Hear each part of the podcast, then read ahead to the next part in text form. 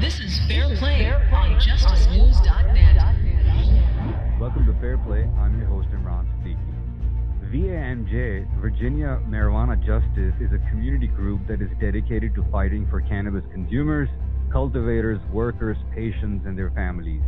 VAMJ began lobbying in Virginia in 2019 to support passage of adult use cannabis laws in the Commonwealth.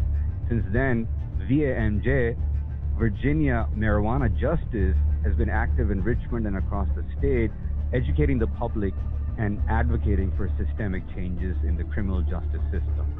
Michael Krawitz is also uh, a member of VAMJ and is also part of Veterans Action Council. It's an activist group of veterans dedicated to working on issues to help the veterans and their community and to benefit the mankind. And at the same time, VAMJ is striving to make a place for small cannabis businesses to grow in Virginia. They see a world where there's room for women, veterans, and minorities to have a chance in the cannabis industry, which is really interesting. VAMJ believes that cannabis is often an alternative to harmful drugs that have targeted our communities. They also believe that our veterans and the elderly should have considerations and no barriers to obtaining cannabis Uh, when we know it often relieves them of symptoms of PTSD and other stresses or disorders that affect their health. VMJ is reforming marijuana laws in Virginia to reflect those issues, and they're also fighting to free those who are wrongfully incarcerated for merely having this God given plant. And joining me today is one of their co founders of VM, VMJ, Michael Krawitz. Thank you so much, Michael, for joining me, and welcome to Fair Play. Well, thanks for having me. It's great to be here. So, uh, tell us a little bit about VAMJ, Michael. How did it come about? What was the purpose and need to start Virginia Marijuana Justice? Yeah, so um, VAMJ is is very much a uh, subsidiary of, a sister organization of uh, DCMJ, and DCMJ uh, has has been a leader in nationally on on cannabis activism.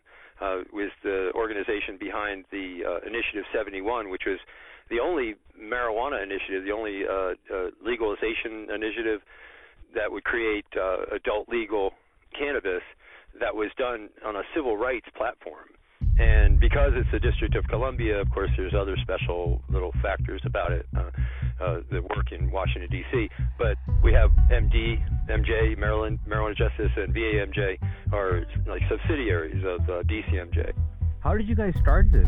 Yeah, so uh, I, I actually, as an activist working on, on cannabis policy uh, while I was still in college, uh, we wound up working up in D.C. on Initiative 59, I think it was, which was the medical marijuana initiative mm-hmm. uh, with DCMJ, and that was when I first you know, met the leaders of DCMJ, Adam Eidinger and, and uh, Nicholas uh, and others, and really just you know just fantastic group of people uh, you know to work with, and and um, that that's been you know just a relationship that we've kept on ever since, and uh, working in Virginia working on uh, legalization here and and having DC having already legalized cannabis, uh, it's just a natural, you know, to have a mentor like that uh, that that's so close at hand. Mm. And uh, VAMJ, I think, really played a critical role. I mean, there's a lot of uh, hands in this process and a lot of a lot of work that went into the legalization here in Virginia, and it's not over yet. The the actual legislation needs to be run through this legislature before it's done here in Virginia, and we've legalized it, so to speak, completely but yet uh, we did play quite a critical role, especially in sort of the 11th hour, where the legislature had actually sent the bill to the governor, which would have legalized marijuana a couple of years from now, a few years from now, actually, and you wouldn't actually even be able to possess marijuana legally until that first store opened. Mm-hmm. And we said to the governor, no, that's just not going to work. We we want legalization now. We want to start setting people out of out of prison and setting them free now. We want people to be able to grow cannabis in their backyard now. And and this is this is you know civil rights and justice. If it really is to you, like it is to us, then then you'd want to do it now. And he agreed with us and did it, and actually took the power of the governor to oppose the legislature and send the bill back with those provisions. And uh, it was a very close vote but we actually won, and, and that's how we actually legalized cannabis on July 1st for real. You can grow cannabis in your backyard in Virginia, and you can possess it and uh, you know have a joint uh, instead of a glass of wine or whatever while you're watching TV in the evening, and, and it's absolutely legal, and it's a beautiful thing. That's fantastic. That's uh, actually how I got to know about you guys. Uh, you, uh, you, and uh, your other co-founders like uh, Rachel Donlan. And I, I, was just stunned that I heard that this group is fighting because I, I knew what was going on.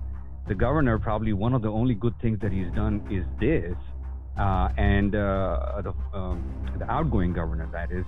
But but I found out about this that you guys are pushing it and you want it now. Uh, of course, now. But how did you guys pull this off in a southern state where tobacco rules? How was it possible? Well, I've been doing this stuff for a long time in Virginia, and I'm probably one of the few people that can really give you an insight to this. I'm not sure how well I can describe it, but I have it anyway. and, and what it is is it, it's not like it would appear, for one thing uh, it would appear that the Republican Party was just stopping marijuana reform for the last 25 years. Uh, and the Democratic Party coming into power in both the House and Senate, or the House of Delegates and the Senate in Virginia and the, and the governor's office prevailed. That's only part of the story. Uh, because really, it, years ago, we put in a bill with a Republican legislator. In other words, I had a Republican legislator. His name was Delegate Griffith. He's now Congressman Griffith, mm-hmm. and uh, we convinced him. We actually helped him change his position, really, and he put in a uh, a bill, uh, pro cannabis uh, marijuana access medical access bill, and he was the chair of the subcommittee that we were, you know, initially hearing this bill in front of, and the rest of the, you know, the committee was very strongly uh, Republican controlled.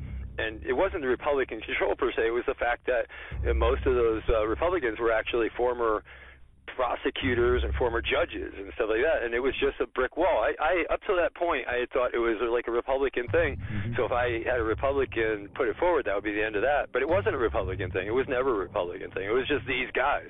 These guys and a few gals, mostly guys, that are former judges and former prosecutors that uh, literally have been a brick wall to any reform, any positive movement for at least at least the last 25 years. And when we got a Democratic con- control through the you know full House, that opened the door to reform. That reform first took the place of uh, decriminalization because we actually had a bill yeah. in the legislature for six years to decriminalize cannabis. Mm-hmm. So we actually were getting committee hearings and stuff and working on that and, and working it through uh, and just not getting anywhere because we were hitting that brick wall. But nonetheless, we had that bill for all that time. And uh, on that seventh year was this year where the legislative control changed. And within that first year, we were able to decriminalize cannabis. That summer following, we had two rolling commissions that studied legalization, one uh, internal and, and one a uh, uh, legislative panel, and they both looked at other states and they both took in a lot of evidence and then made a presentation to the legislature on options and, and, and what they learned from looking around the country and looking at the issues of how you could legalize cannabis. And true to their word, the leadership in the uh, Democratic Party in, in Virginia, in the Senate and the House, uh, were able to uh, come up with a bill and send it to the governor's desk. Uh, the the you know there's a side story to all this, uh, which is that the governor was caught in a, a very embarrassing situation where he had uh, rather disgracefully yeah. gone out in public in a, a blackface uh, uh, outfit that is just not acceptable anymore. It wasn't ever acceptable, but it certainly isn't acceptable now. And and uh, that I think was the critical thing in, in everything, because there was a couple of, uh, of legislators uh, that I think really had already a lot of ideas about what they could do, but uh, would would be held back by the governor. And I think the governor on the you know the racial equity issue uh, was put in a position where he couldn't say no. Mm-hmm. So it was it was also an act of God that occurred for this thing to happen. It feels like that, doesn't it? Yeah, because you know, for all those listeners who have no idea what occurred, if you if you don't mind, before we get into the hard stuff, I I just wanted you to because you know you're you're from the 70s, so you know that there was a time when this country's biggest one of the biggest crops were hemp, and cannabis was was treasured, and it was used across the board in so many things until obviously the the PVC technology, the pipes and the plastics came in and, and, and screwed up everything. But tell us why why was this plant created by God banned in the United States of America and not those things that kill people literally like meth, like cocaine, like LSD and like guns and alcohol which are just you know all around the country. Yeah, it's it's uh it's actually in my mind, I mean, there's a lot of different answers, and you can make it as complicated as you want, really.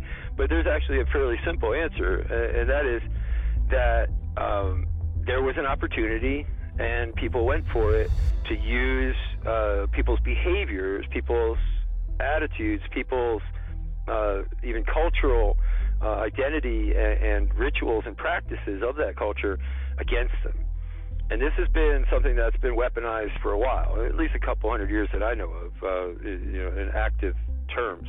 And it's not just marijuana, and that's the thing. Like back in the days that you're talking about, which was you know around 1900, 1920, 1930, um, there were wars, right? And and one of the things that we took back as a spoil from war from World War One Yeah. was some patents on synthetics and nylons and, and things that we took back uh, from Germany as spoils of war, and we liked uh, having these things as a society.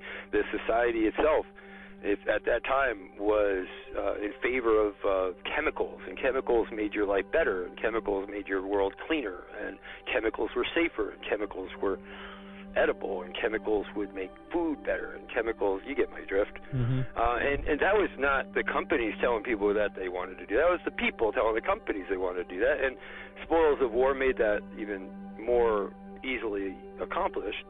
But it was something that was probably going to happen anyway.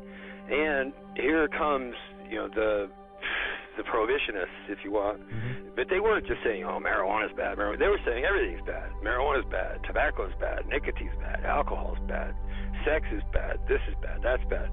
But they were just throwing everything at the wall, and what stuck is what they ran with. Mm-hmm. And it never really stuck. You know, alcohol stuck for a while, right? We had alcohol prohibition for a while mm-hmm. until it just created chaos. And the people that started alcohol prohibition realized that it was doing more damage than, than good, and it was certainly not achieving the ends that they had intended, so they ended it. But marijuana prohibition is a weird one because it started 100 years ago, and it really only kicked in, you know, about 30 years ago, 40, 50 years ago. The war on drugs, right? President Nixon's war on drugs. Mm-hmm. Reagan. So the people that were alive when this prohibition started, they they're just they're not even alive anymore. I mean, nobody that was around in 1900, 1910 as an adult is around anymore. So there's nobody that remembers what it was like before cannabis prohibition. But before cannabis prohibition, cannabis was on the shelf in the pharmacy. And I don't mean like just a cannabis product. I mean like a lot of cannabis products. And that was all wiped out off the off the off the shelves. But again, it wasn't just the government coming in and taking these products away. It was also a lot of consumer sentiment that went into this process as well because at that time you went in the doctor's office and you got a shot. And if you didn't think you got a good service, if you didn't get a shot, and you, as you know, you know, it, it, cannabis doesn't work that way. It's not an injection. It's a it's a plant material, and that was a big problem for cannabis. Also, the fact that in the early 1900s they were just starting to really perfect the uh, ability to produce a reliable cannabis product. Uh, you have to understand they didn't discover the active ingredient in cannabis, THC, until the 1960s. So they were doing a lot of guesswork back then as to whether it even had active ingredient in it. They actually tested it on dogs, interestingly, back in 1930s. But that's the thing, you know, uh, cannabis prohibition is just, uh, I would call it almost an accident of history. But it's based on the will of the people, the intent, uh, ill intent, racism, some of our more baser, nasty inclinations. But this is one of, I would call a trio, where we went after uh, black people, African Americans, for cocaine. Uh, we went after the Asian Americans and the and the people that were coming and working on our trail trains and railways, China and elsewhere with their opium, and we went after them for that. And uh, and and cannabis was the uh, bag of plant material that was being dragged across the southern border by our uh, Mexican friends, and uh, that was it. They were Mexican. They were coming across the border. What can you go after them for? nothing else, well, how about that marijuana? It's a convenient tool. So, how has been the state and, and the federal government's response to what you guys are doing? I mean, they, a lot of people must be pissed off. Not at all. No. Well, the, the thing is that you know what, what we've been doing uh, as a movement has been at the national and even international level. Uh, you have to look at it all in one big picture, even though it's kind of difficult to do. But we started with the first marijuana initiative back in 1971 in California, Prop 19 number one. There was a Prop 19 number two in the the 90s. But you, you were involved in that too? Uh, I've, I've got people that I work with on a regular basis Okay. that were involved in 1971. Yeah, All right. That's Yeah. Cool. but I wasn't there. I was I was not on, even on that side of the country. It was a California initiative back in 1971. Mhm. Interestingly, the Proposition 215, which was 1996, that kicked off you know this modern medical marijuana movement, Mm. that was the 13th initiative, as I understand it, in, in California, and all the other 12 had failed. Wow. That's a lot of effort and a lot of years to to move the ball forward before we finally got any traction. But but my point is that since Proposition 215, we've had uh, over 30 states that have modern medical cannabis laws, and what is it, 17 or 18 states now already that have uh, adult regulated uh, access for non-medical or, or not necessarily medical access of cannabis. Um, so that's that's you know we're not fighting with the government. We are the government. I mean, we we're, we're how many how many states are there in this country? You know, there's only a few states left that don't have any kind of cannabis policy. If if it's not a CBD policy or a cannabis policy, it's a hemp policy. Hemp policy crosses every border because it's federally legal. Got that just a few years ago, uh, 2018, I guess it was Farm Bill.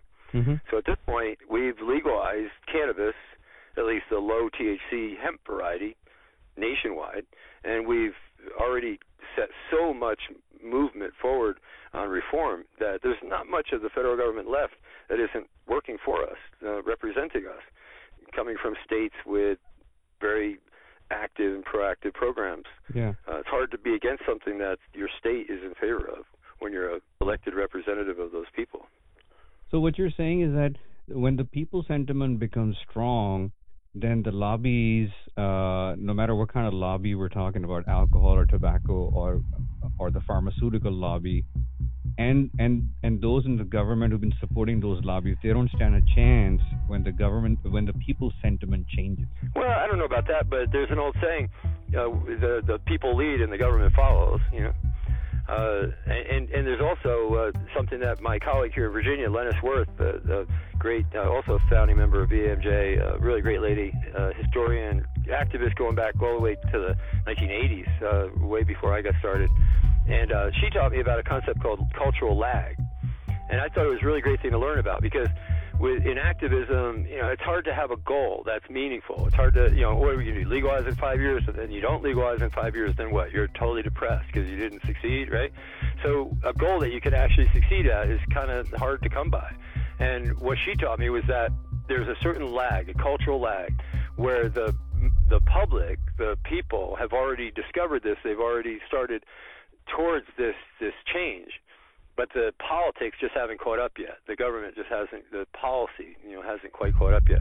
And that time in between those two points is a cultural lag. And we as activists, if we can shorten that cultural lag, then that that's something that we can achieve, and that's something that's worth doing. Mm-hmm. But that, that that's the way it always works. I mean, it's not the the idea that the government is some different entity and that we're going to oppose it or support it is already itself a defunct concept. We we, we are the, the you know the, the we are the government. You know, the we the, we the people thing is real, and it, it's been thrown around in a lot of very, I'd say, abusive ways lately. But it's very true that we are the government, and the states send representatives to the Congress, and they represent our states. And up until rather recently, this was a very polite and mutually uh, uh, mutually beneficial relationship that we had uh, between our states and between our officials and between ourselves, where we were all working for the common good. And I don't know when we got off the rails exactly, but it was fairly recently uh, that that happened. Yeah, I mean, this happens when uh, the government uh, does not do what you're saying. No, I mean, no, I don't no, know. no. I, I strongly disagree with that. I strongly disagree with that. it, it, the, the thing is that there is no government to not do what you're saying. To have that saying would be to have a separation between the government and the people. There is no separation between the government and the people. There's no separation between me and you. Uh, there's no separation between any living things. You know, a, uh, those separations are, are, are I think, uh, an illusion in the end. Uh, we are all living things in a living environment. Uh, in fact, a closed environment. Uh, from the outside perspective, uh, we're all one organism, including the Earth itself. So anyway, the government is the people. Mm-hmm. The government does what the people want it to do. Believe me, the people want what's happening in the government. And and you know, there are differences of opinion about what policies we should take and stuff like that. But this concept that there is this entity or driving force behind the scenes or cabal or coalition or uh, conspiracy uh, that you know spans centuries and spans uh, continents, and and somehow this is a cabal that does things that the people then have to oppose is the food of of some really terrible uh, regimes of our world. I uh, actually absolutely disagree with you. Okay. But both of us, you know, both of us, uh, both of us can agree to disagree. But one of us has to be true. Not both of us can be right. Well, you know what Dire Straits said. Two men say they're Jesus. One of them must be wrong. Two men say they're Jesus. That's a Dire Straits lyric. It, it, the lyric goes, two men say they're Jesus. One of them must be wrong. Something like that. Yeah, I mean, uh, both of them can be right, of course. You know. No, they Yeah. can't. Of course Yeah. not. So I mean, Unless they're looking at a mirror. yeah, I don't know uh, uh, how much do you like really uh, go out and interact with those uh, at least millions of them who are wrongfully incarcerated. Out of the 2.2 million people who are wrongfully incarcerated by the U.S. government, uh, the the clo- there is no data out there. The closest re- report uh, that we have is close to half a million people. So I understand what you're saying, but your government is not always doing what you want them to do. Well, I mean, you, you're talking about a population that's been disenfranchised. Uh, th- those are not participants in our in our. Uh, yeah, yeah. Talk, talk to their family members and and meet them one on one. Then you'll know, uh, you know what's what's going on. No, no, no. I, I'm talking about I'm talking about the fact that they're not able to vote in many cases. Uh, in all cases, in prison. Uh, in many cases, after prison, you still have to. Uh, in, depends on locality as to how your voting rights uh, work, but nonetheless. Um, I was very carelessly and, and uh, maybe callously uh, not thinking about the people that were disenfranchised and the fact that they have no say in government and the government isn't representing them. It's not even a representative democracy for people that are in prison. And if you imprison people based on their race or based on their uh, income status or based on their behavior, their rituals, culture, and practice, uh, then in fact you are disenfranchising people as a act of genocide. Um, so, you know, I think there might be a lot more room to agree between the two of us than you think. First of all, when you guys were trying to legalize it, why did they push it to three years? I mean, what were they waiting for? Uh, this is all about uh, setting up the regulated uh, uh, program and thinking it through and doing it right, recognizing the fact that they were going to take a whole year just to pass the bill. I said that really quickly before, but let me kind of make that clear. What became legal on July 1st became legal on July 1st. Uh, you can grow plants in your yard, you can possess it, you can even share it with friends, um, but you can't sell it. There's no sales of any kind. The sales and all the regulated stuff has to be voted on again and then has to be set up and been implemented. And uh, this is actually a fair amount of time to do that and to do it right and to do it carefully. They gave themselves a little bit of extra time. So it's not really that crazy to put it out a couple of years, uh, especially you know given the special iterative process of having a whole another year just to pass the thing, uh, which is this year, and that's going to be interesting. You know, we're going to be right there doing this again, basically this year, the whole process from last year. Uh, but that's where we're at, um, and, and many states have done that. Uh, other states have actually made it where you weren't able to possess legally until that first sale, and that was one of the things that we were very much, you know, sort of on guard against, and that was why we worked so proactively to see that, you know, if you're going to legalize it, then start the criminal justice reform now. don't wait a few years. But you know, when when they have record of 18 or more states uh, already doing it, I mean, they don't have to wait three years to catch up. They could have just done it in a couple of months, at, at least the basics of what other states are doing. Uh, don't you think that would have made more sense? Uh, You know, um, I agree with you. I mean, it, what you're saying makes a lot of sense to me on a, on a lot of levels. But I'm actually in this process. Uh, I've, I'm, I've got a seat on the council. Of, it's called the Virginia Public Health Advisory Council. So I'm actually a member of the of the Cannabis Control Authority's sort of board of advisors. Um, and and uh, you know, I'm on the inside looking at how this is is unfolding. And you know, No wonder we disagree on so many things. well, I don't know. I'm I'm appointed there as a, as a I'm appointed to that position as a veterans advocate, specifically uh, for my veterans advocacy experience. So we might not be so different. But anyway, the thing is uh, that uh, this council gives me an inside view. It puts me right in the middle of this process, and I can tell you that there's a lot of very important things that we're going to have to resolve. And Virginia you know, it's the first state in the South to legalize, but it's also the home of the DEA. It's you know very significant military presence. So us legalizing is a big deal, and Mhm. uh, I you know I don't have any trouble with uh, people that want to do this carefully. I have trouble with people who want to drag their feet, slow us down, keep us from doing what we need to do. Yeah, sure, but uh, I'm not going to be you know the the one that's going to really throw up a huge fight just because you you're you really want to do this carefully. In a state that has been so you know obstinately against reform for 40 or 50 years we're going to work steadily towards reform now uh, unless the the process gets derailed this year. And back to the Republican Dem- Democratic Party thing I don't think that's going to be an issue. You can come back and haunt me on this uh, you know prediction later if I'm wrong but I don't feel that the Republican Party are going to be in the position that they used to be in uh, where these, uh, like I said, handful of former judges and former prosecutors can sort of run roughshod over the process. Back then, they could always say, "Well, they're being tough on crime," or you know, they're trying to stop drugs. But now, they'd be seen as slowing down progress, uh, preventing us from creating jobs. Uh, so I, I think that it might be a little different dynamic for them now.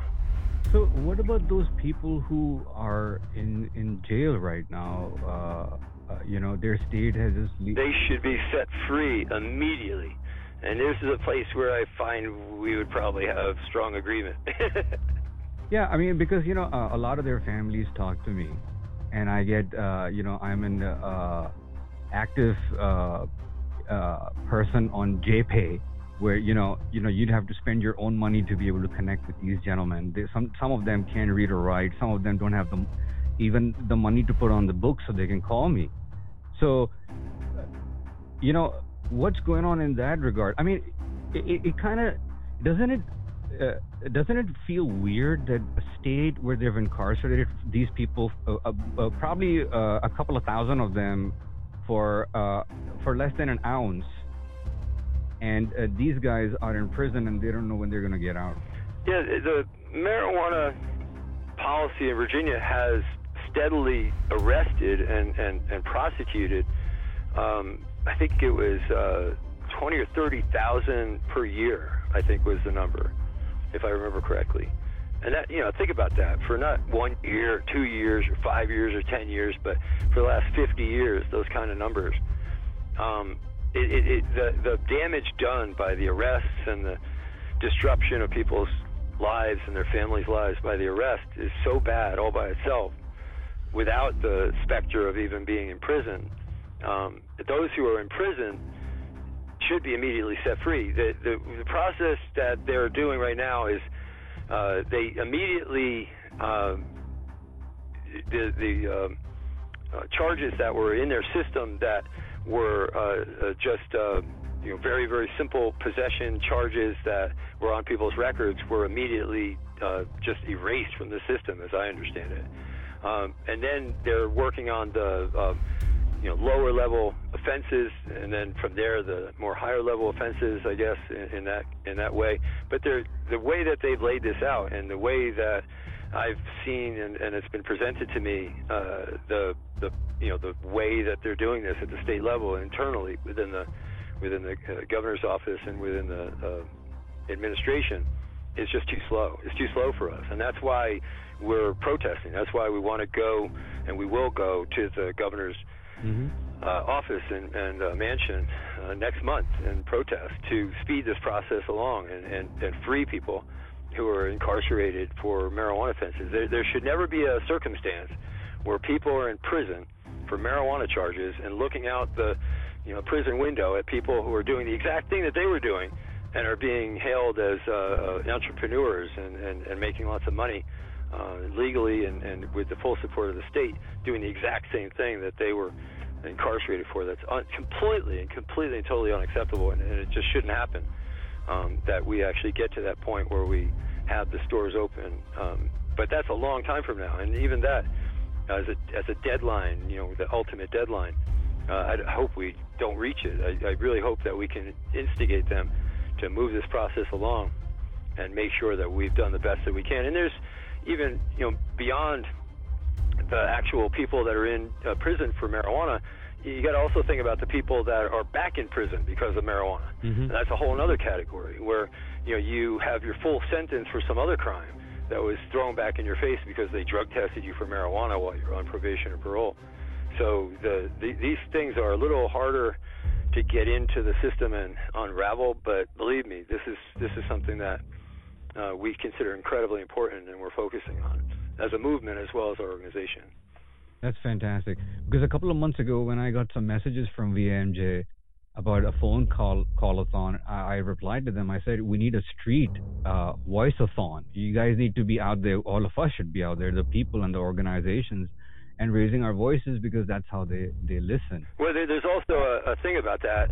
We found that at some point during that day, uh, they we filled up their voicemail, and they weren't answering the phone. So we we're not even sure they know how many people actually called in, and uh, we're not sure that they actually felt the full uh, uh, you know effect of the of, of the voice there from the citizens of, uh, of Virginia. So Yeah. that's a big part of why we're going to be going to the Capitol is to make sure that they actually do hear from us, Yeah. uh, and that we we make ourselves available to the media, etc. I, I uh, worked for the government for over a decade, Mhm. and this is a tactic uh, uh, because a sensible person listens to the voicemail and then takes notes and deletes them so that there's room for more. But they, they don't do this. They leave it, they leave it like that to slap you on the face. Uh, it works. It, it works quite well because I felt very slapped. Yeah. Do, uh, do, uh, does VAMJ uh, uh, or any other organization actually have uh, a number uh, on on the uh, how many people are in prison for marijuana possession in Virginia? no, we don't have that the good data on that yet. That's part of the problem uh, that we're working on with the Yeah. with the uh, you know Bureau of Prisons and everybody. Um, the, the last prisoner project uh, came in and, and uh, working with uh, another organization by similar name, Marijuana Justice in Virginia. Uh, did a really great presentation before the legislature and really dug into the numbers and, and, and looked at uh, at everything Yeah. um, as well. So we've got some pretty good eyes on this, and um, yeah, th- there's some real issues with uh, the you know the the uh, the ability to just do this. You know, it, it, would, it would be nice if we could just do this, just you know, hit your button and, and make it happen. But it sounds like it's actually going to be a bit of work. Uh, but they need to make it happen. You know, it's it's work. Do it, right? Yeah, I mean, you know, if you're wealthy and you know people, then you can get off the hook just like that. But if you're a poor black or brown guy, then you're kind of screwed. And I know you you did mention about the marijuana justice from Chelsea Higgs, right? I mean, she did talk about the failure to address resentencing, which is like, what? Where does this state government live in on on another uh, location besides the Earth? That you know they completely forgot about the resentencing part, because what you just said earlier is exactly what I had heard. That hey, I'm in prison, and this guy that I know called me up that he's gonna make a lot of money selling legal marijuana. So uh, it is kind of sad. Talk talk about a slap in the face, right? Yeah, I mean it's it's uh, it, it's more than that. It's it's gut wrenching too. But I mean, in term, you are in there. You, you know what's going on. So how is the policy being enacted, or or is it really being enacted? Something really happening? We're making stuff happen. uh, VAMJ handed out about 25,000 cannabis seeds uh, that we brought down from uh, our activists in, in D.C. that grew them legally and were able to share them legally, and then uh, our activists uh, carefully walked them across the bridge there, breaking federal law in open plain sight and with press releases advanced to the to the police and to the authorities that we were going to do it. And uh, uh, the DEA, nobody really took us up on trying to harass us for going across the bridge with with marijuana. But uh, nonetheless, we brought the seeds down in Virginia and handed them out, and uh, uh, handed them out to thousands upon thousands upon thousands of Virginians. Yeah. And it seems like we started something uh, because uh, at this point there are now at least four different uh, sort of structural seed giveaway things that are happening in Virginia, uh, and hundreds of thousands of cannabis seeds are being given out. The seeds that will grow hemp plants that are high in CBG or CBN or CBD, cannabis plants that are high in THC or have beautiful varieties of uh, different terpenes and, and mixes that produce different uh, effects uh, for high or for uh, or for medicine, and uh, those are being cultivated right now across the state. Well, not right now, you know, so much uh, as uh, in the spring. And uh, yeah, this is this is something where this is going to continue to grow very organically, very quickly. Uh, the government can either you know do what they said and get this market up and, and running, or we will wind up with a very interesting uh, uh, sort of home grow state. but either way, uh, we're we're going to be uh, we're going to be seriously uh, growing a lot of weed next year. so, so uh, you know, I, I have a question for you from one of our our listeners, and this guy, you know, he goes out to D.C. to get his uh, cannabis. He can't get it in Virginia, and then you know he, uh, he he he takes an Uber because he doesn't have a car, so he spends fifty bucks going there and then fifty bucks coming back, and then obviously the the the, the cost of uh, good cannabis in in DC varies. So we're talking about a couple of hundred bucks here. So when do you think that day would come that people in Virginia wouldn't have to go cross borders, which is also I heard illegal. You can't cross border. You can't take uh, cannabis across the border. Well, that's the that's the that's the federal you know that's the federal authority is when you cross a border.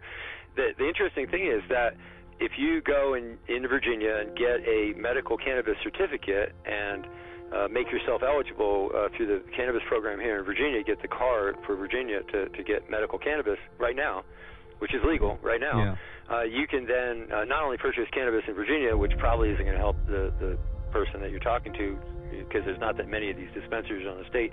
It would be purely by luck or by chance that there was one rather close. But nonetheless, you get this uh, license, this card in Virginia, and they actually recognize it up in D.C. So you can go and they reciprocate. You can go to, to D.C. to the medical cannabis dispensaries up there and purchase cannabis there. Nonetheless, it is crossing a border where uh, technically, I guess you'd have to say technically, you're violating federal law. Uh, we haven't seen the federal government take us up on that, uh, and, and I don't really see the federal government arresting any individuals.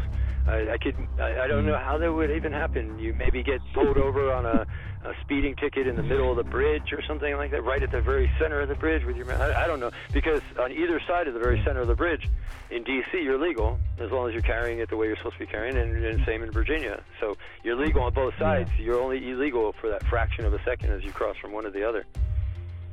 That's true.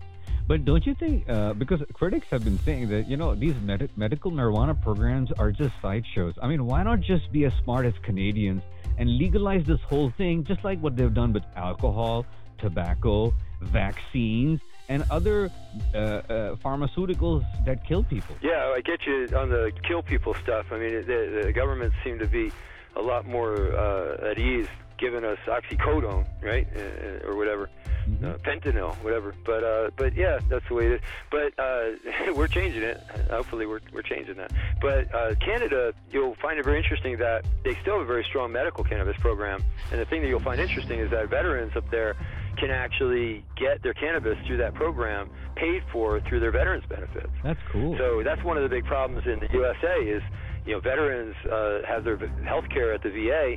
That's sort of you know dialed into their finances. You know the, that they have the health care taken care of at the VA. So for them having to leave the VA and go get a doctor outside the VA and then pay for all the medicine outside the VA, that usually creates a financial hardship for for the vet.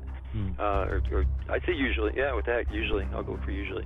Uh, but so up in Canada, you can actually order your cannabis uh, by phone, you know, with your uh, your uh, certification from your doctor and everything, and and have it delivered to your house uh, under the Veterans Program. And it's also legal, you know, for adult regulated access. People can show their ID and buy uh, cannabis.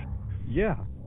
Yeah, like this guy. This guy texted me I, when when it became legal. I said, "Hey, man, congratulations!" And he said, "Yeah, now I go buy it and I get a receipt." yeah. So, so it is fascinating. I'm going to come to the veterans. I just had one more question in regards to uh, incarceration. What do you think is the process of clemency for those who are incarcerated for marijuana possession?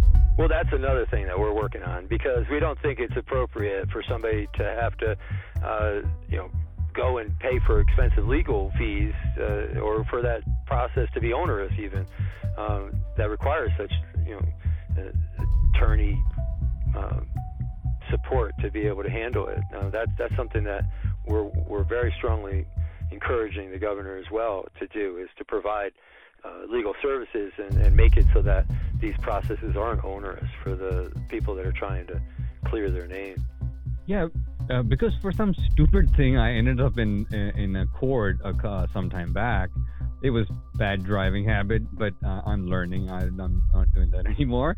But the surprising thing, what I saw in the court, was as I was waiting for my uh, turn with my attorney, there was a line of people coming. All of them, obviously, black people and uh, everyone was just being hauled in for marijuana possession and some of them were out of state and they had to quit their work or, leave their work and uh, attend like come from atlanta because they were caught with a joint and uh, it, it was just mind-blowing for me to stand there and see one two three four probably a dozen of them uh, all of them black of course uh, I didn't see a white guy or a brown guy like me, and uh, the, uh, and I met them outside the court, and then you know this was all before I started doing justice news, but it, it, it showed me that if no matter what the law is right now, if you are black or brown and you are caught with a joint uh, in Virginia, probably you're going to end up in a lot of trouble.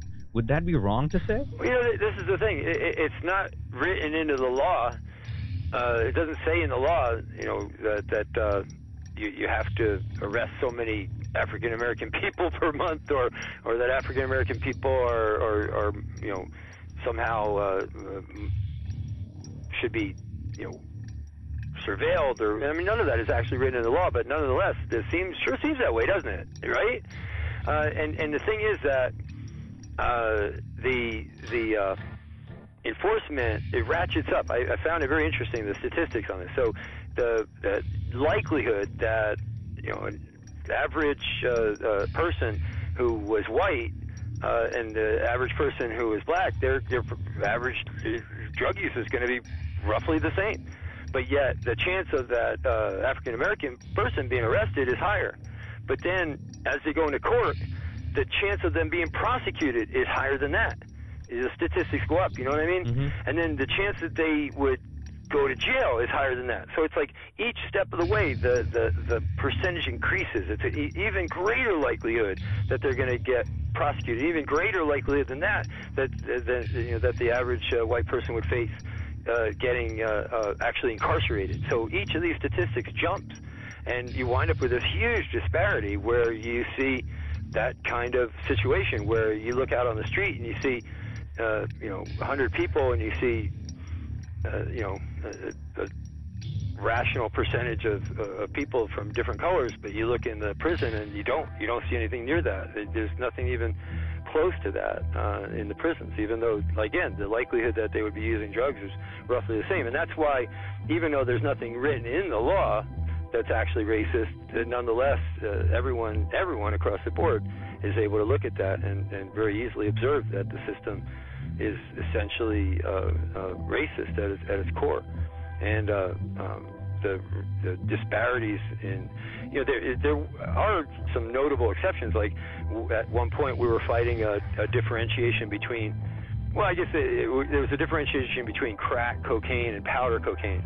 So it wasn't really written in the law that you would arrest more African American people, but clearly the the use patterns, cultural uh, differences, made it so that arresting people for white powder cocaine at a lesser charge wound up being more white people, and arresting people for crack at a greater charge wound up being more black people. So it, it, it it's uh, these things are, you know, very much uh, uh, you know built kind of baked in and built in the system. It's not just you know the police officer out on the street having a bias or something like that. It's the entire system that seems to have a bias, and the only way that we can get out of that uh, is to uh, you know, completely overhaul the system, I imagine. Mm-hmm. Uh, but with drugs, I mean, it, it, it's not like we have to overhaul the system because drugs shouldn't be illegal. I mean, the, the whole notion of drug prohibition is a defunct uh, uh, concept. The, the, the simple line of argument is this find me one document, one research document at all, just one solid research document that shows that drug prohibition works. Because I'll give you like eight presidential commissions, national commissions that in, in, in enlisted the entire support of the entire medical community, scientific community, and and uh, uh, legislative and, and and citizenry of of like six different countries, and those reports all came to the same conclusion that we shouldn't uh, have prohibition, that we should decriminalize, that we should legalize, that we should uh, you know not follow this path.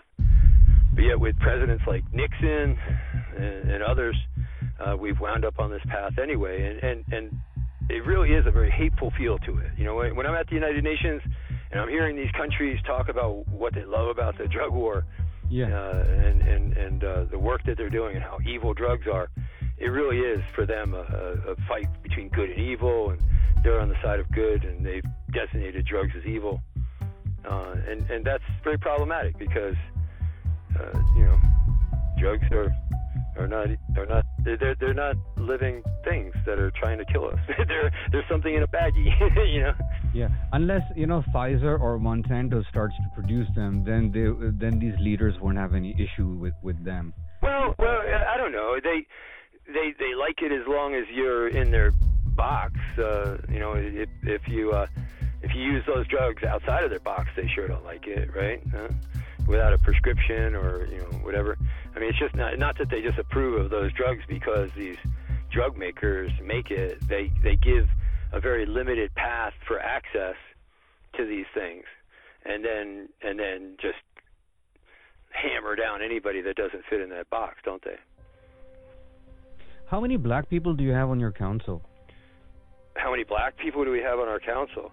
We have veterans from all across the country, so we have uh, we have quite a few uh, people. No, the the council that you talk, uh, the, the you you said that you sit on some. Oh no, in Virginia, in Virginia, uh, the Virginia Public Health Advisory Council uh, is. Uh, uh, gosh, I'd say there's probably more uh, people there on that council uh, that are uh, black than are in the, the public at large. Really. Really? Uh, I, yeah. Well, the, the the Health and Human Services Director himself, I think, is uh, African American. Uh, Mm-hmm. but uh, just you know, I'm sort of going around the room and looking at the faces in my mind. We have three veterans on the panel, which is interesting. Uh, one of one of the uh, uh, persons uh, given an appointment to this council, representing the patient voice, the, the veteran is a veteran, a military veteran, uh, on the council as a medical patient and, and representing that voice. Um, that's interesting. So um, yeah, it's, it's it's actually this council. The thing about this council is it's a public health council. So there's three there's three entities within this. Uh, well, there's four, I guess I'd say four entities within this legalization structure. One is the legislature itself, which has a, a commission, a, a legislative uh, ca- committee uh, that meets. Uh, that that's made up of the legislators that wrote the and and will write again this legislation for legalization.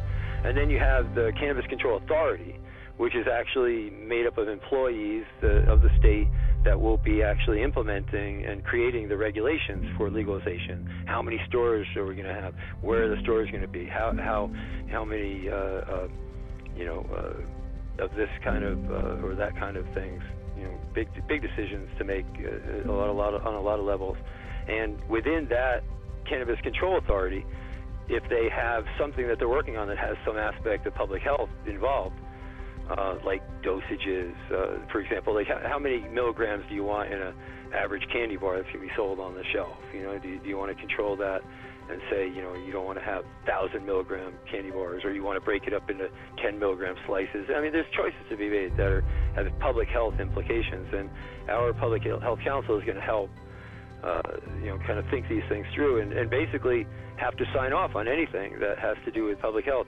One of the interesting things I think that we're going to have to look at as a council is uh, how how much like shatter or wax or extracts will be the same amount equivalency of an ounce of flower because it's written in the law for an ounce of flower. So you have to sort of come up with an equivalency. Uh, so it's things like that. But then there's one other thing I didn't mention yet, and that's the Equity Commission, mm-hmm. which is a, a, freestanding commission that will be uh, actually uh, handling money is a percentage of the tax, a pretty good percentage of the tax that's going to be collected in the stores is going to be handed over to this commission to be used for uh, uh, various projects around the state in, in uh, you know building equity and, and uh, yeah. in, in, the cannabis industry. So that's that's the structure, and our council is made up of mostly you know real high level medical experts and, and people like that. Um, I, I'm glad I'm there, and um, my input will be valuable. But I'm certainly no doctor. Mm. You know what I mean? I think it's good to be working with the doctors on this. Yeah, I mean, uh, uh, I, I, wonder uh, how the, the society survived without any doctor a couple of hundred years ago. Uh, this plant did exist, but uh, there weren't any doctors. There were actually medicine people who worked with plants. They observed, yeah. So I don't know what you're talking about. They observed, about. yeah. They, they they learned from the plant itself, right? They learned from from yeah. from uh, Gaia. Yeah. My whole family is full of doctors, and I tend to stay away from them. But, I know, hear you. I hear you there, man. Yeah, but but they, they definitely know anatomy better than I do, right? I, yeah. yeah. So uh, going back to uh, and even the anatomy, they know a lot of the times they get it wrong. Oh no! oh no!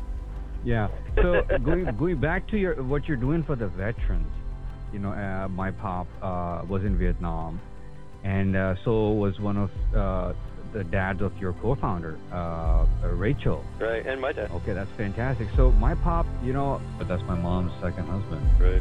When they were spraying Agent Orange on him for a pretty long time, you know, I used to ask him because I have before he died, I recorded some interviews that I will bring out when the time is right. Right. But you know, some of them make you cry because you know I would ask him, Pop, so what did you do when they were spraying Agent Orange on you? And he would say that, "Hey, I, I don't know what to do," so I would just take my hanky and cover my mouth. Yeah. And I'd ask him that, "Pop, what do you mean? How are you going to protect yourself from Agent Orange by putting a hanky?" And he said that, uh, well, it didn't work. Yeah. And obviously, when he was saying all of this, he was already uh, he already had three cancers and Alzheimer's and and and you know it took me some time to figure out and investigate because i had no idea what was going on. Yeah. I i, I didn't know uh, what uh, what the government and the military did to pop. And you know we were just thinking you know how the heck can a man get three cancers at a time and get the fourth thing alzheimer's just like that? And uh, and and we, then we dug and we found out what the hell actually happened. But my, my point is that when this happened to Pop, uh, you know, I tried everything that I could uh, to get him some medical cannabis at that time, which was a couple of years ago. And every single doctor, uh, including the doctors at the VA, which I didn't want to work with, but I ended up working with anyways, all of them, everyone opposed it. So, uh, why do you think that is? Is that because of uh, the federal or state policy, or is it because of the mindset of people that they think that cannabis is this evil monster that will destroy everything? Well, first of all, let me apologize because I didn't realize I, I might have heard you wrong. My father wasn't subjected to Agent Orange, but he was a military vet. Um, oh, okay. So, you know, the first thing I'll say is just an observation from my work is that we're into a new kind of disease here with this kind of exposure stuff. You know, when I say exposure stuff, it's not just Agent Orange. It's uh, I, uh, the Iraq War uh, exposure situations, and, and even more recent with uh, with exposures in Afghanistan. So um, yeah, this is a new kind of disease where it's not just a disease that you get and then you go away and it gets better or, or, or whatever over time, or at least you die and that's it. But uh, this is kind of thing. It's a generational issue that will get worse over time and and it can actually cause uh, issues downstream, you know, to your children, even your grandchildren, and, and actually uh, has the potential some of these things to get worse over over generations. Uh, so that's a very different kind of thing. And uh, but as far as your question, um, the the situation is that most doctors don't know anything about the there's this cannabinoid receptor system in in our body just like our adrenaline system or or or, or uh, immune system we have this uh, uh, cannabinoid receptor system that, that's throughout the entire body it evidently has mm-hmm. a very strong role to play in modulating uh, the sort of the activity at a, at a systemic level uh, uh, of your pain management and your uh, you know your immune system and uh, you know a lot of things in your body uh, that that have this uh, this system is essentially you know kind of in a almost running that it's, it's in such an important place yeah. that, that it helps the the system find uh, a, a uh, you know equilibrium. That's this is like the equilibrium building part of your of your system of your overall body, and uh, but yet this is a very new discovery. A, you know, as I said before, THC was discovered in the 1960s. Well, this is a this THC system in the body. This cannabinoid receptor system was discovered in the 1990s. So it's relatively new. So you give them a little bit of credit for that. But like you said before, I think it even applies more here when you have a new advance. This should be spread very quickly, but it's not. It's not being spread. So doctors that are coming out of medical school have never been taught this. And if you're a doctor and you want to learn this stuff, you can. I mean, there's continuing medical education credits that you can get, but you have to learn about it and find it on your own and then go seek this stuff out on your own. The only information that's coming through the system, inside the system, is all really bad information. You know, that the drugs are bad, marijuana is bad. You know, basically just looking at it as a drug of abuse without any consideration for uh, the fact that it, it is also a, a, a therapeutic, uh, you know, very strong therapeutic capabilities. So that's the thing. So it depends on who you're talking to in the medical community. You're talking to some doctor that's never heard of it, and all they've ever heard is marijuana is bad they're just sure it's just a drug of abuse. It's just gonna, you know, maybe think, make you think you're doing okay. You know, they have these. I mean, if you don't know anything about it, you can imagine anything, right? So they just imagine it's some other drug and it works like some other drug. But cannabis doesn't work like other drugs. It doesn't work like drugs at all. It's not a drug. And, and it's an herb, and, and it, we have a relationship with this plant. We have a relationship with, at, at, a, at a you know biological molecular level we have a relationship with this plant. Yeah. And it and it can do some really miraculous things for us on a, on a spiritual level, on a health based level, on a therapeutic level, uh, on a dietary level, even house us, even house us. And, and uh, that's the thing, you know, they just don't know that. And you know, I think there's like three different kinds of doctors there. There's the doctor that knows about this and is a champion of it because they're an evidence-based practice, and we've got lots of those doctors. I can point to hundreds of them yeah. across the United States that really champion this. And the yeah. second kind of doctor is just a, a doctor that doesn't know, doesn't learn yet, is honest and and maybe sincere and, and maybe really worried about you, and just doesn't know. And I, I I don't really suspect there's that many of them anymore because if they're honest and sincere and really care, they probably already are uh, falling in that first camp. But then there's that third camp. Uh, or at least they should be heading to that camp. and then there's the third camp, which I really don't appreciate and I kind of worry about we went head to head with them actually a lot um, in the psychiatric community. Uh, when we were working, Veterans for Medical Cannabis Access, which is an organization that uh, we worked with both the VA to set up and, and pass the VA marijuana policy back in 2010, but also spent about seven years, uh, 2010 to 2017, passing state laws across the country to allow cannabis to be used for post-traumatic stress. And uh, that uh, effort, we ran into several times in several states and several battles with the psychiatric associations and psychiatric doctors, mm-hmm. and they were coming from a very uh, obvious perspective where they were in line with the federal government. They they uh, have their practice centered on abuse and addiction treatment, which is sort of a specialty in the medical uh, world that allows them to prescribe certain drugs that other doctors aren't able to prescribe for addiction treatment. And they have a special relationship with the federal government for that reason. And I suspect that all that puts them in a position where they just have to really follow that federal government dogma more than other doctors do. I mean, that's just my theory, but that's that's what I suspect. And they really gave us a lot of trouble. And and the thing about their uh, uh, opposition was it was always hypothetical. In other words, they never came to any of our you know legislative bodies or anything where where they were objecting and and uh, testifying against us or in the media. They never actually spoke about any patient uh, experiences. They never actually talked about any real clinical practice uh, experience. They always would talk about statistical observations uh, uh, based on hypothetical situations. So, in other words, mm-hmm. if you legalize it, you're going to have all these more people use it, and based on the fact that a certain amount of people may become addicted, well, you're going to have that many more people addicted, and you know that kind of math. And it's just really silly when you're making that kind of math in front of a whole bunch of clinicians that are standing there with their patients and their families and their communities, having recognized that this is a cannabis uh, is actually working for them, helping them to use less pills, helping them have a better outcome, helping them have better sleep at night, helping their families and their loved ones to have better quality time with them, helping them be more productive in their community, which brings out community leaders to speak, and all that against that one doctor with their wimpy ass federal government bullshit. Yeah, and then later I discovered that why they were doing it because they were pumping him up with the Revlimid and killing him with Revlimid and the chemo because each one was billing the Medicare department. They were all billing VA and uh, uh, uh, the the manufacturers and charging huge uh, amounts of money when when I saw the bills come in and I said, oh, that's what they were doing. That's why most of these doctors didn't want pop to get a ten dollar plan you know, because he would feel comfortable and relaxed and probably heal himself and not be nauseated to death. Uh, because these guys were charging three grand every visit that he made for four years.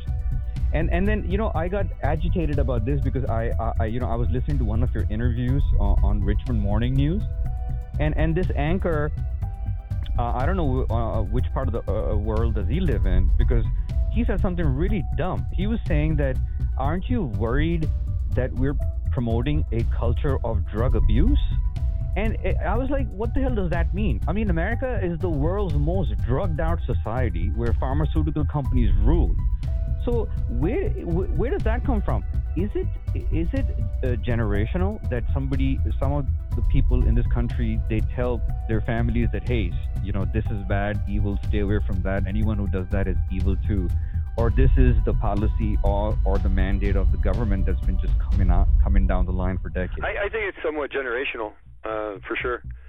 Yeah, uh, and, and, it's and it's aging out as as the folks from the, you know, the kind of great generation is that what they called it? Um, my dad's age and yeah. and uh, uh, as they're aging out, uh, the, we're we're seeing less and less of this uh, of this hysteria against drugs. It's been it's been pounded into people's heads pretty well by uh, uh, programs that up until recently were even you know government funded programs. Remember, you know, just your brain on drugs, right? Not that long ago. Um, so yeah. and and dare classes and things, uh, you know, up until very recently, really still uh, promoting a uh, sort of an alternate reality to to uh, to people on marijuana. But you know, I think the the thing about marijuana and the thing about us veterans, I think, in the, in the work that we're doing, especially in Veterans for Medical Cannabis Access, yeah. is we're we're very willing and quick to accept that there are negative consequences, or at least that there can be negative consequences to using cannabis. That that there is such a thing as cannabis abuse, even though it's kind of rare. Of course. I, I've never really seen much of it in my experience, and I've seen an awful lot of people use cannabis. But to see someone you know actually abuse it, where it actually becomes an interference with their, in their life, you know, an actual problem in their life, their their use of cannabis. Uh, that's it's imaginable and, and it's conceivable and it happens and, and you can point to cases of it. So I, I think it's important to concede that and then face that and then and then from there, then you can actually make a very you know powerful statement about the most of us, the rest of us, the vast majority of people that that, that are able to use cannabis. uh, uh, with very little to, to any uh, negative consequences. And, and and those negative consequences, many of them have been aggravated by government policies. Like the if you look at the historical use of cannabis back, you know, 100 years and more ago, they didn't smoke as much as we do now. Oddly enough, the the main problem that we've always had from the government about cannabis that you smoke it and smoking's bad is actually something that was very much encouraged by the policy because when you have less of the cannabis material you're not able to have like the hashish candies and stuff like that that they enjoyed 100 years ago Yeah. that we're now getting back to and a lot more people are using cannabis edible as an edible or as a food Yeah. uh, or, or even uh, vaporization instead of smoking. There's a lot of things that, that people are doing instead of smoking as we legalize it, as we get further and further towards legalization. So, you know, the, the odd thing is that in so much as cannabis can be a drug of abuse, the government's policies has maximized that abuse potential and made it worse, and and uh, and, and and discouraged us from even growing it outdoors under lights, where you know growing it indoors under lights is so un, un, un environmental. You know, it's so such a negative. You know, there's such beautiful sunlight outside all across the world, and people are having to grow it in their basement under lights because they're afraid of the police. Yeah. Um, and, and, and you know these things have very strong negative consequences for people, and it's sort of baked in and, and embedded into our into our world, and we're going to have to sort of grow out of it. I think to to a certain extent. Yeah, uh, because you know, I mean, they did legalize tobacco, and you know, I mean, yeah, I'm in Virginia. I'm so close to Richmond, which is the hub of tobacco, and everyone's just happy about it. Even Pop used to tell me that they were giving free cigarettes, and you know, I I remembered what he said about the cigarettes as I was trying to get medical marijuana for him, which I couldn't. You know, I had to get it from Florida, and uh, you know, secretly get it from Florida so I can give him a couple of drops and just see him ease, feel so good. You know, his appetite would open up. You know, he would smile, he would talk, his memory would come back. It was just phenomenal. But Wow. but obviously, you know, when you uh, uh, when you do something like that at the last stage, I don't know how much that is going to help because I know people who've been using who have tried it in earlier stages, and in fact, their cancers were gone.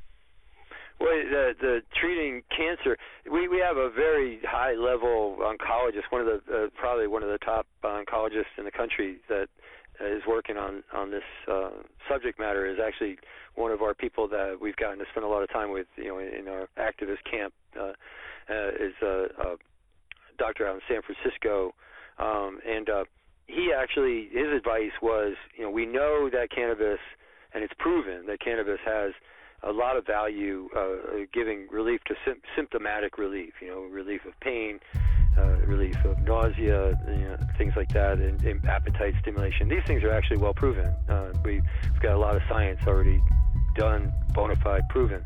Um, cannabis as a treatment for cancer um, is it's not that it hasn't been proven, it's not that it's not real, but we haven't harnessed it yet. We we, we don't know.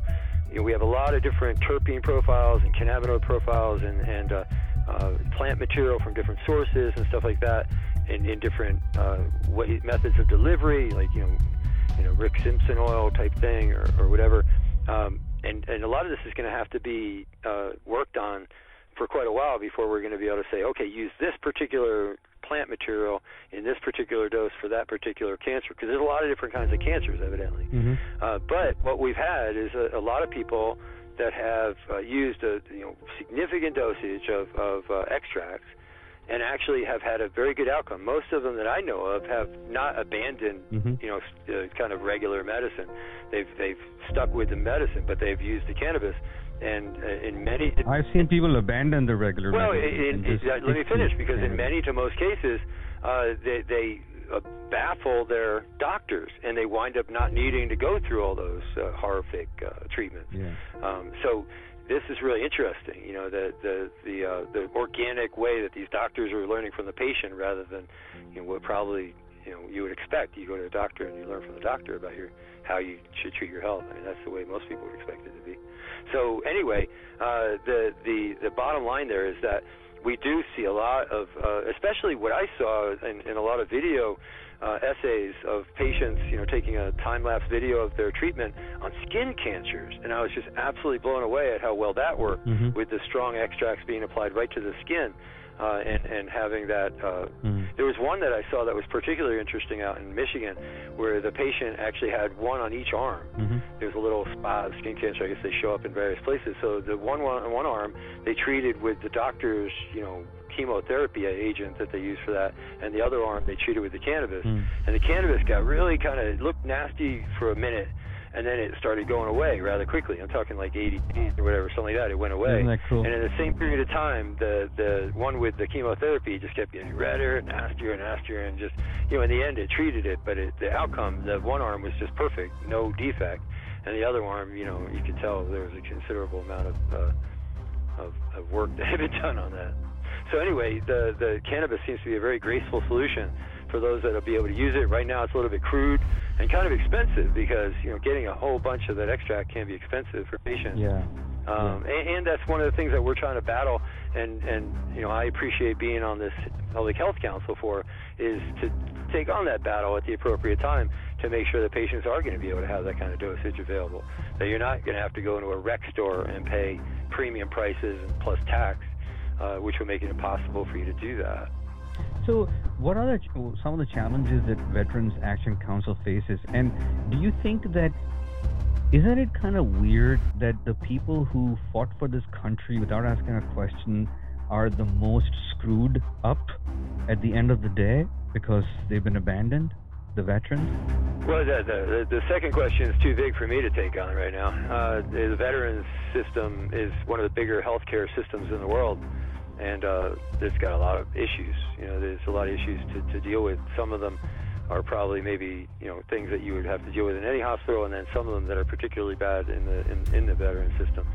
So yeah, that's a whole another ball of wax. But as far as uh, uh, the Veterans Action Council, we've had some really interesting things that popped up over the last year that we've worked on. Uh, the, the last thing that jumps to mind that was fairly recent uh, was uh, a fellow that was in uh, Alabama, military vet with his, his family on a on a trip using uh, medical cannabis legally in California, not really thinking about the fact that they're in Alabama, uh, and uh, answered a police officer's question about marijuana by saying they had medical marijuana, him the card and everything, and uh, faced considerable amount of jail time. And um, we actually interceded. Mm. At, at one moment, I, I thought we might have overstepped, and and uh, you know, because we were pretty hard on the judge, and thought it might backfire and even hurt the guy. but uh, it must have been good because in the end, uh, uh, it, his case worked out fairly well. He got out of prison and went back home, and uh, they just picked up his story. Wound up being on a, a was it uh, PBS documentary, a recent uh, Nova documentary. You can you can learn about Sean Worsley's um, case. hmm So that was one, one case that we took up.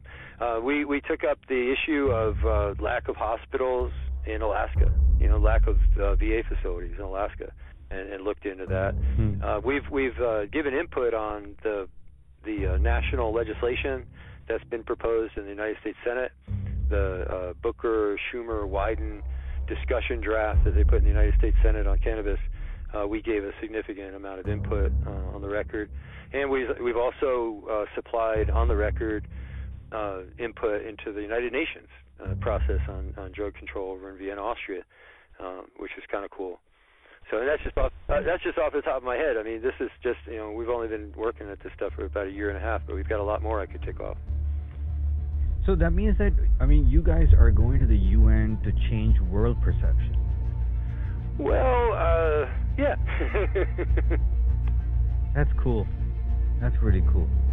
I mean, in the end, in the end, you know, when we go to the United Nations, we're citizens that are experiencing things that can answer questions and give input and our experience and our observations that that can help member states. If you got to look at it, I'm an Air Force vet, so uh, I always look at it from that perspective. You know, it's a, there's an 80,000 foot perspective, and then there's a perspective on the ground. And uh, governments have an 80,000 foot perspective, and we're working on this issue on the ground. So, you know, we can actually give a lot of uh, assistance to governments in seeing our perspective, which then helps them to meet the goals and needs of their own citizens. So, we serve a pretty useful function inside the United Nations, and we're invited. The United Nations invites non-governmental entities to participate in, in meetings just for that purpose, to be able to be there to, to give firsthand information about that perspective from, the, from that uh, non-governmental perspective. What do you think is the future, if there is one, for cannabis to be taken off of the controlled substance list and it would be not a controlled substance anymore? You know, it, it, that's a, a, question that I would have answered very differently years ago. It's interesting to me because uh, when I first started as an activist, uh, we had already been working on a rescheduling petition. When I say we, the cannabis movement, uh, led by actually a guy named Bob Randall. He's the first medical marijuana patient that fought the government and got one of those big tins of joints. I don't know if you've ever seen one of the pictures of the big tins of joints. The government still sends out those tins of joints to just a tiny number of patients that were part of this uh, early research program on marijuana. But he started it with a lawsuit and a, and a fight with the federal government, this guy Bob Randall. And he went to the lawyers at NORML uh, national organization for the reform of marijuana laws at that time. Or no, I think it was the for the repeal of marijuana laws at that time.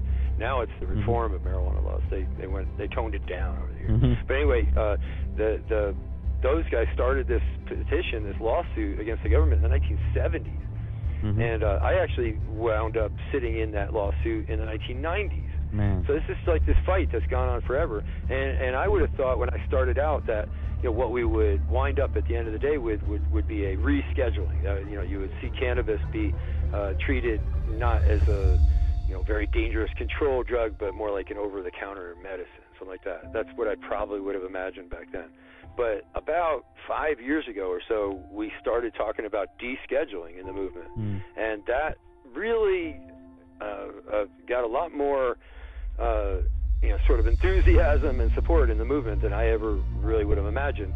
Uh, and, and uh, it's a very, very strong crescendo across the, the, the entire movement, and that's um, really translated into um, every piece of legislation now says deschedule. It doesn't say reschedule. It says deschedule. Yeah. So with a absolutely the, yeah. So the Booker, Wyden, Schumer draft deschedules cannabis. It completely removes it from the Controlled Substances Act. And then the the uh, more recently proposed uh, bill from the House would also uh, remove cannabis completely from the Controlled Substances Act. It, that bill, um, which is led by a Congresswoman from uh, South Carolina, is actually uh, Con- Congresswoman Mace is actually uh, written to be a treat cannabis, what they call crude cannabis, as an agricultural crop which is I think very interesting. Um, and and uh, so anyway, there's there's different proposals in, in, Congress, and there's a lot of variations, but both of them and all of them, and none of them don't have that. All of them have uh, deschedule. So I don't see us going back from that. I don't see us changing from that. I don't see uh, really any any sort of path that would take us away from that. So I, I definitely see, you know, I don't know when it'll happen, legalization. I don't know how, you know, we're actually going to get this done. If it'll be President Biden that signs into law or the next president or, or whatever. But um, certainly it's going to be descheduled, to be removed from federal control. So, on behalf of all of those who are uh, incarcerated for marijuana possession and are in, in the prison across Virginia, what kind of ray of hope can we give them? We're coming for you. If you're there just for marijuana, or if marijuana is uh, predominantly the reason why you're in prison, then we're coming for you. We're coming to set you free. You're listening to Fair Play on JusticeNews.net.